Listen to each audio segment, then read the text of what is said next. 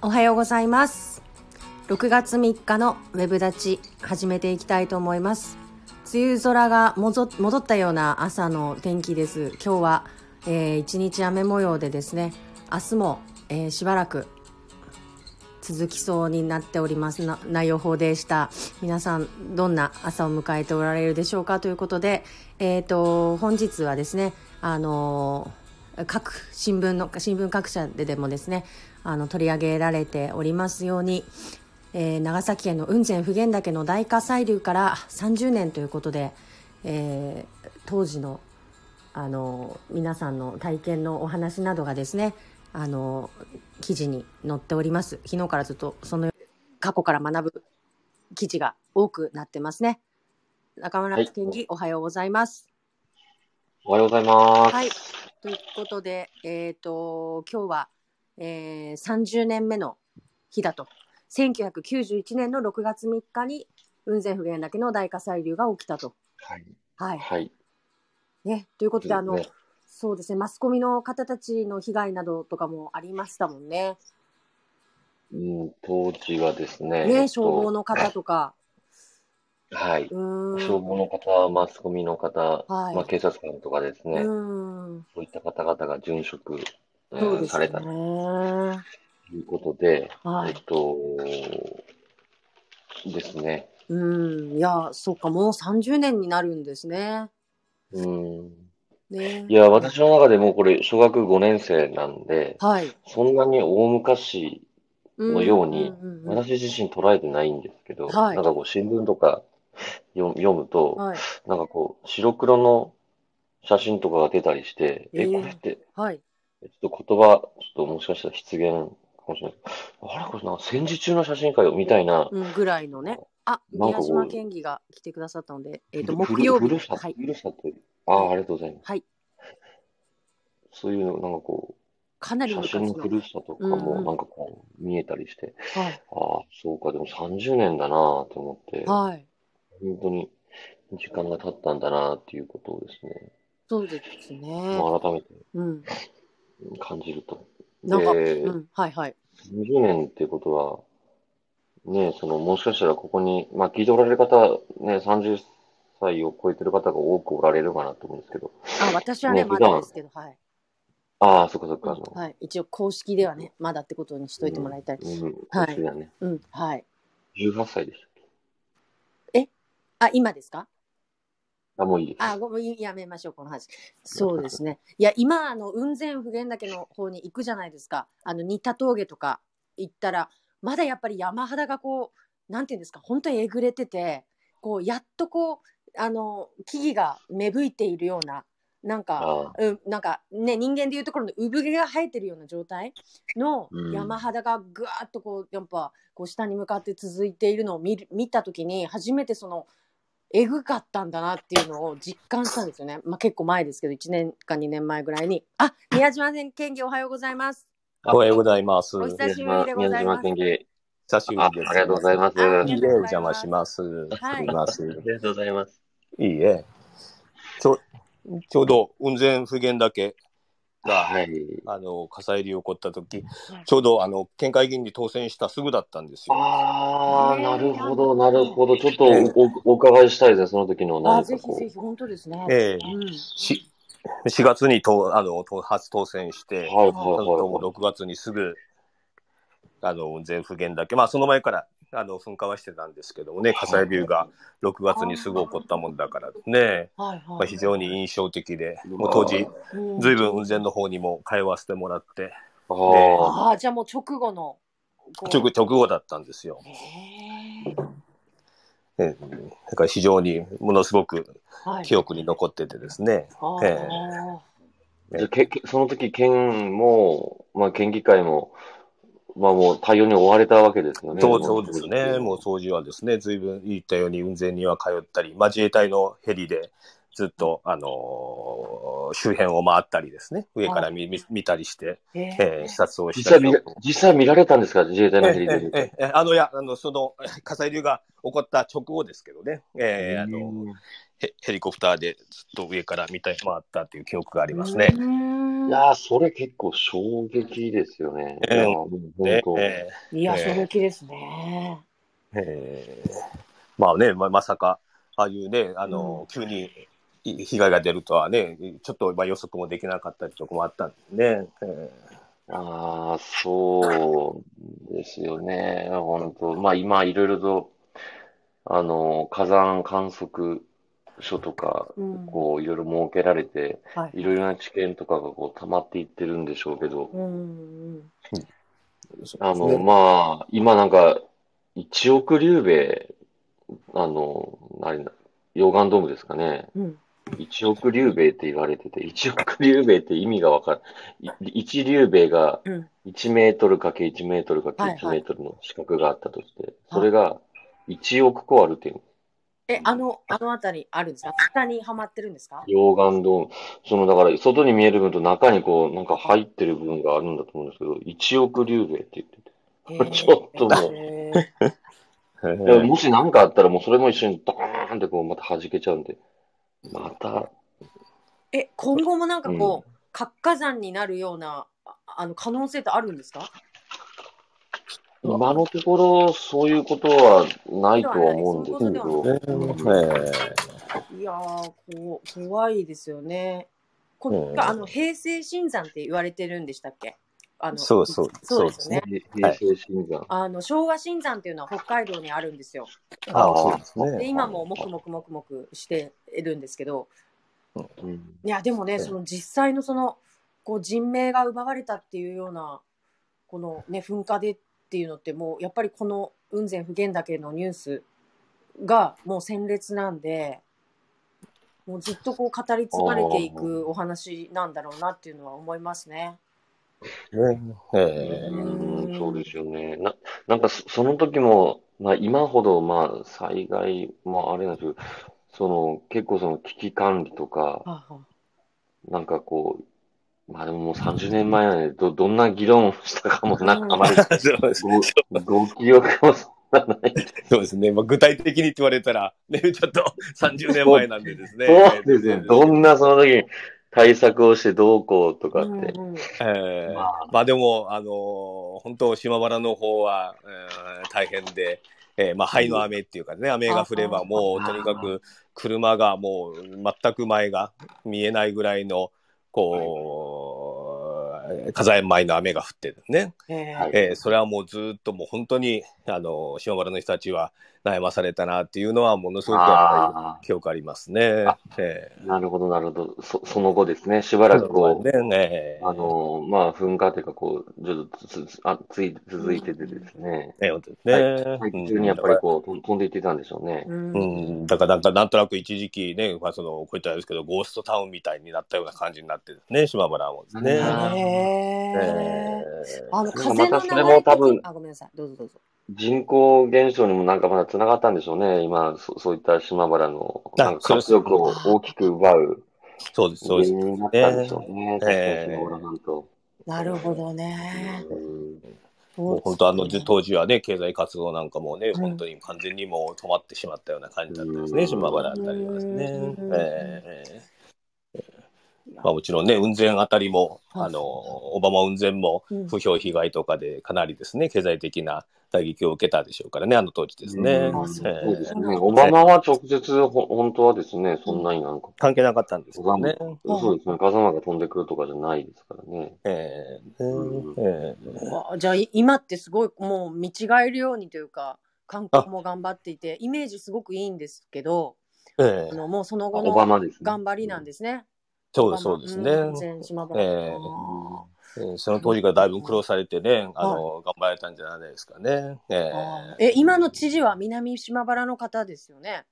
そうですね。はい。ね、そしたらなんかもう本当、我が身のことのように、当時はまだ行政にの方でお働きをされて、あ、今もそうそうですけど、職員としておられた。当然、当時多分総括活性を補佐からされてましたもんね。ええ。は、ねええ経済部におられたからですね。はい。ああ、そうだったんですね。30年前ってことは、まあ、まだまだ若いですもんね。おこ若いですね。ええあ、そっか、なんか想像がつかない。よく、一般質問の打ち合わせとかしてましたね。ああ、そう ええなんか想像つかないですね。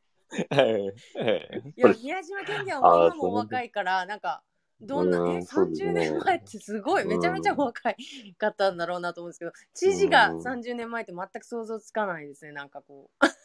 そうですね、また多分ね、40ぐらいだったんですかね、当時はですね。うん。ええはあ、なるほど。いや、じゃあ。そうか、40か、そうですね、総括ぐらいだったってことですね。そうです、そうですね。ええ じゃあなんかこう強い思い入れを持って今日という日をいつも迎えていらっしゃるんだろうなと思いますね。なんか、そうですよ。ね、そうですね、知事はね。地元ですからね、知事も。えー、うん。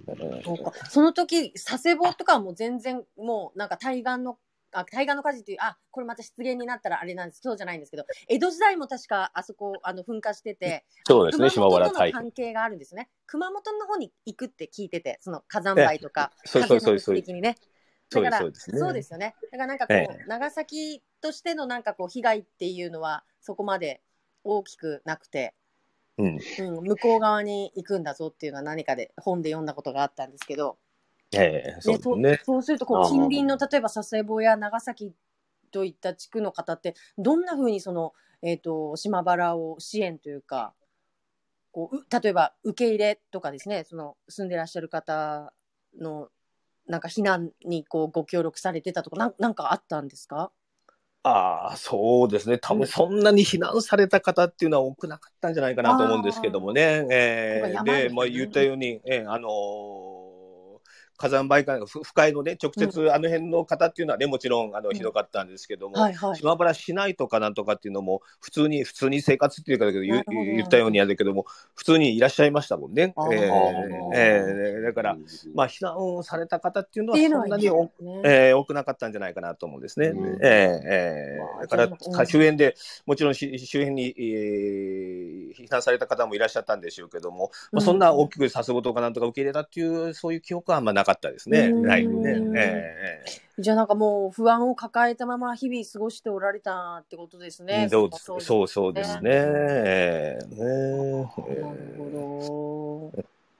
ね、あの、見て。あの、火砕流が流れた地域っていうのもね、もうその、極めて限定的っていうか、ですから、うんうん、あの、もちろん島浦市と深井が、ね、全体的に被害を受けたんでしょうけれども、はいはい、まあ、地域とすればですね、うん、もう本当にあの限られてた地域が、うん、あの直撃したなと、うん、甚大な被害を受けたなという印象ですね。あなるほど、なるほど。まあ、ある程度こう斜面のこう状態とかでこうどこまで広がるかとかっていうのはやっぱ予測できる中で、うん、あできるんでしょうね、きっとね。まあ、それもね、怖いですよね。ねでもだからあれだけの火災中が来るっていうのは多分もう予見できなかった。想像しなかった。ねですね。ねねあれから、うん。今ちょうどね、テレビの、あの、地元の、ニュースなどで昔の映像をこう振り返られてですね、やってられて。ああ、なんかそうですよね。多分そういう番組があるんだろうな。九州大学、九州大学の太田和也教授が、ね、よく出られますけども、当時はね、もう太田先生がね、指導に中心になって、その辺の交流をね、指揮をやっておられたっていうのはですね、え印象的だったですけども。えー、でも、まあでも九州これだけ温泉が多いってことはやっぱりそのあの地下の活動も活発なのかなってなんとなく想像するんですけど。そうでしょうね、多分ですね。まあ、温泉があるところはですね、やっぱりそういうリスクっていうか、ですね。なんか、近い近いですね、それはですね。そうですね。火山活動。だからやっぱり地震も多いですよね、やっぱりね。そうはね。それは、それはもうそうですよね。ええもう県北の方はもうほとんど地震がないからですね、こっちはですね。ああ、そうですか。県北、あそうですね。県北とかで地震、そうですもんね。ええもう県北はもう本当、あの活断層もないしですね、あの非常に地盤も安定してるんでしょうから、あんまり地震っていうのはほとんど経験は、まあ、福岡で、ね、大きな地震があった時とか、まあ、県南の方で、えー、少し地震が起こるときに、こういう震度1ぐらい揺れるというぐらいですね、こっちの方はね。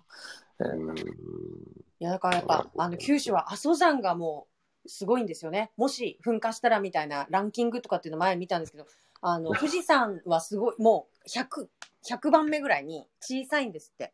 うん、で、もう阿蘇がもうナンバーワンぐらいの、やっぱり爆発力を持ってると。なるほどね。やっぱ、だからこれだけね、あの、温泉がたくさん九州あるんだなと思いながらも、でも、まあ、私たちが生きてたり、人類が生きてる間にそんなことってないっていうのを聞いたんで、多分ですけど、うん、まあ、あれなんですけど、ね、桜島もね、あの、定期的に活動されてますしね、あ定期的っていうか、ずっとあれは噴火してる状態なんですかね。そうですね。うん。いや、まあそうでしょうね。もう生活の中にね、そうした活火山みたいなのがある方たちもおられるんですもんね。そうですね。何があるかちょっとわからないですね。えー、ね島原もね、言えたように、うん、島原大変と言われたから、うん、まあ、ちょうど200年ぐらいだったんですよね、次はですね。だから、えー、また、あのー、いつかは起こり得るということなんですよね。ねサイクルがやっぱあるんですもんね。こう、溜まっていくサイクルなのかわかんないんですけど。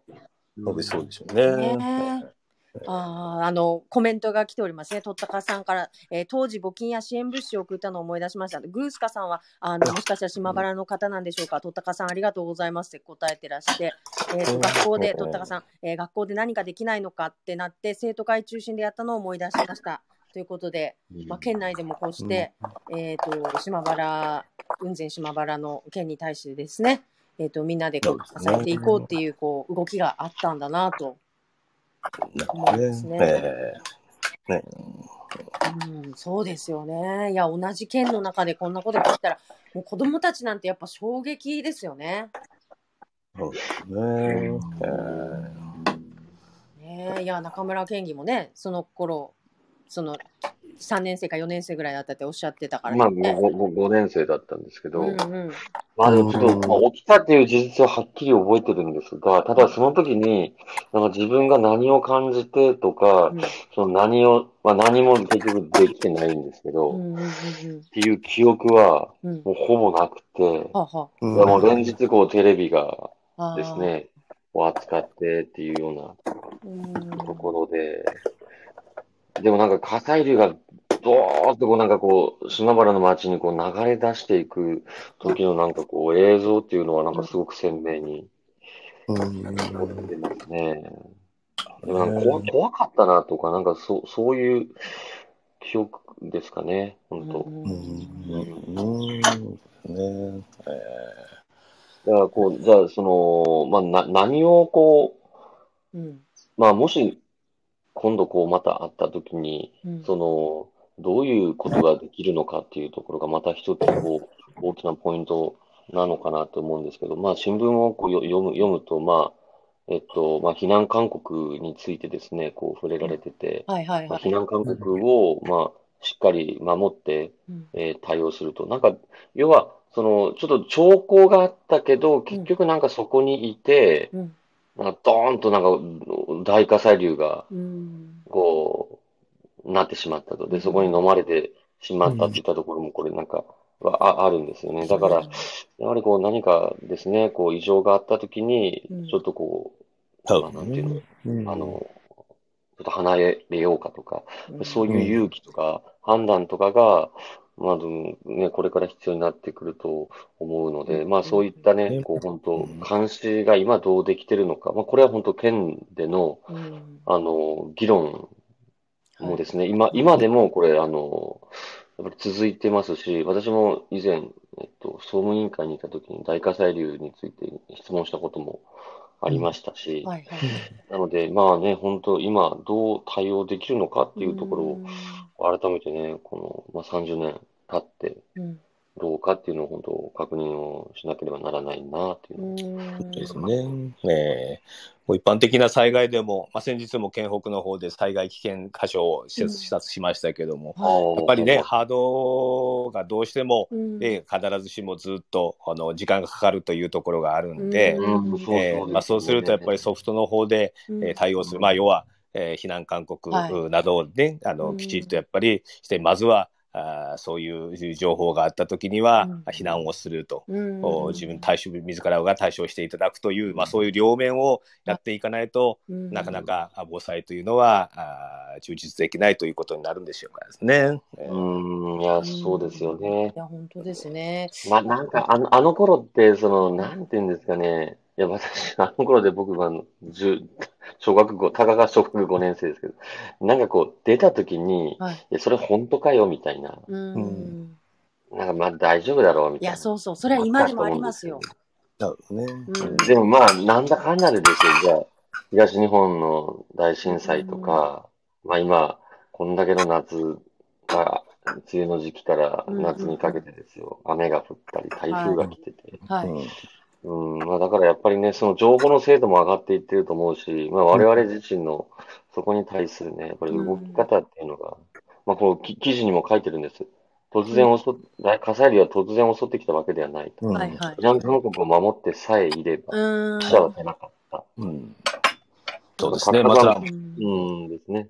うんいや、あの、やっぱあの、正常性バイアスってやつですよね。自分だけは大丈夫って思ってしまう、あれなんだと思うんですけど、あの、なんか、その、まあ、ハードはやっぱり時間がかかって追いつかないというところで、じゃあソフトでその避難勧告を守っていくっていうところに対して、ここでその正常性バイアスという問題が出てくるんだと思うんですけど、何の件だったか分からなかったんですが、あ、自分もこの間、あの、熊本の地震の時に、あの、携帯電話からすごく気持ち悪い音が流れるじゃないですか、今って。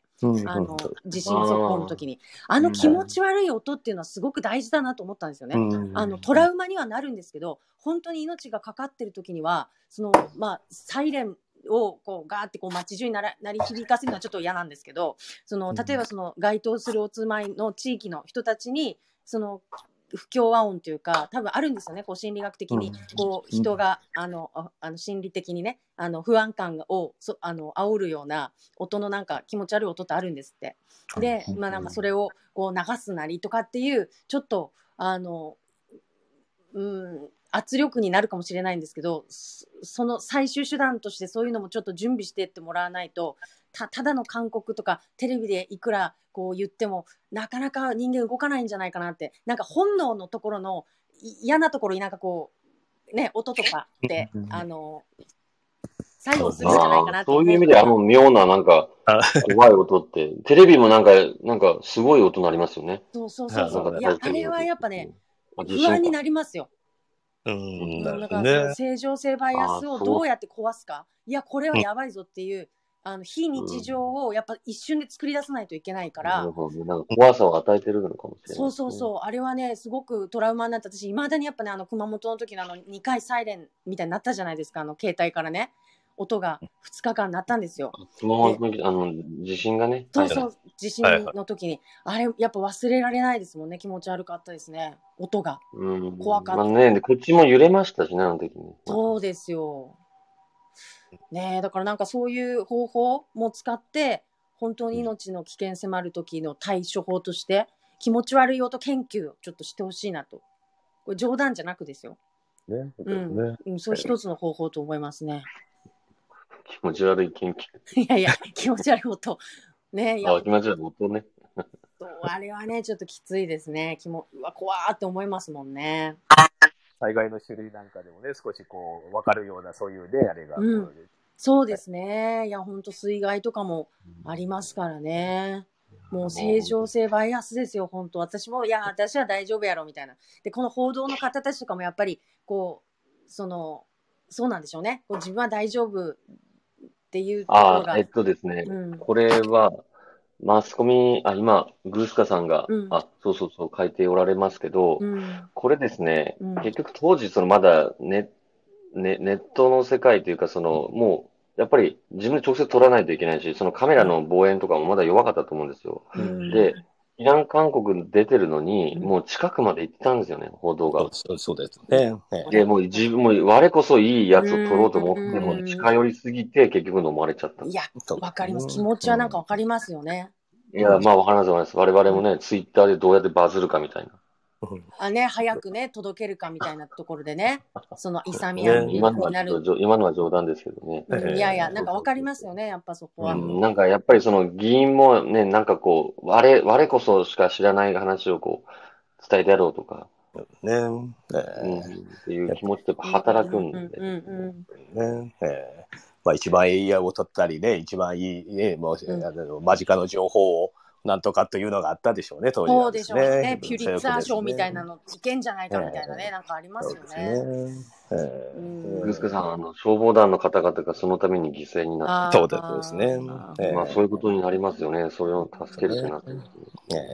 ねなんか今日朝日新聞が、なんか多分その件で、えっ、ー、と、報道の方々がそこから先もずっと、こう、ね、あの、皆さんからの、こうしたご意見を、まあ30年間やっぱこう浴びなきゃ浴び続けてこうこう謙虚さをあの持っているんだっていうようなことを書いてらしたかなとあのちょちらっとですよ、うん、見ましたけども。やっぱりね、こう十字架をね、背負い続けてるんだなと。うん。いやまあ、なので、ちょっとね、そこは本当、まあ、避難勧告というところが、まあ、今回、キーになるかなと。そうですね。改めてね、そこに、まあ我々も、まあ妙な音研究じゃない方向でちょっと考えていいやいや、それ、それもだ、いろんなこう、手法をね、そうそうそう。嫌な音が聞くタイプなんですよ、多分私は。でもそれが聞かない人もいるから、聞かない人にはじゃあ視覚的効果なのかもしれないし、なんかいろんなやっぱ手法で、その勧告っていうのをしないと刺さらないので、そこは、ね、うん、文字か文字の人もいるだろうし、なんか、うん、うん、多分いろいろね、その種類作ってほしいかなと思いますね。はい。はい。いやなんかこう、涙。宮島県ありありがとうございます。すいません、どうも。おましました。あの、一年聞いていただいてます。本当ありがとうございます。ね、本当ですね。もう、こうやってこう、いろんな方のお話が聞けるのがもう何よりですね。もう私たちがね、こう、あだこで言っても、何をこわっぱがみたいなところがありますからね。いやただでやっぱりもう、今でもお分かりですけど、30年前、この時に議員であったと。衝撃ね、もうあの、お若いのにいや、若すぎかなりの大ベテランというところがまた。でも、おかしくないですね。かなりの大ベテランの、なんかもう、うん、やっぱりすごい、すごい方だっていうのを改めて感じました。いや、本当ですね。そっか。じゃあ、先生、今、あれですか？え、なん、え、30年目ってことですか？じゃあ、その、この政治活動というか。あ、先生、いなくなっちゃった。うん、いや、まあ、そのね、国の経験も含めて、そうそうそう、ある。やっぱりね、昔の経験もあって、で、まだまだ、えっと、やれるというところが、なんかやっぱり、ここもう若くして議員にならなることができた方のね、本当。なんていうのか、まあ、魅力ですよね。いや、本当です。もう、なんせ素敵な先生なんでね。あ、県議なんでね。いや、もう皆さんにちょっと会っていただきたいですね。宮島大輔県議はね。そうですね、本当謙虚な方ですから。はい、いや、本当ですよ。もうなかなかいないです。もうなので、えっ、ー、と、週に3回ぐらい、今どうなってるかあれなんですけれども、えっ、ー、と、4課長ですよね、佐世保のあたりで、えっ、ー、と、毎朝立ってらっしゃると。あ、毎朝じゃないです。週に3回ぐらい、あの朝早くから、あの、街頭演説されてるということなので、えっ、ー、と、佐世保の方はぜひ、あの、会いに行ってください。はい。ということなるほど。はい、ねはい。という形で締めさせていただきました。はい。ということで、はい。はい、どうぞ。はい。長崎県雲仙普賢岳の大火砕流から30年目の日ですということで、えっ、ー、と、避難勧告の改めて重要性、そしてこれからの形とか、あの、そうしたことも含めてお話をさせていただきました。宮子さん、長長さん、そんなことないです。せたいとか思ってるんですね。いやいや、いや、本当にそう思ったらもっと多分違う方法を考えると思います。バズらねえ。今日もバズらねえ。つってね。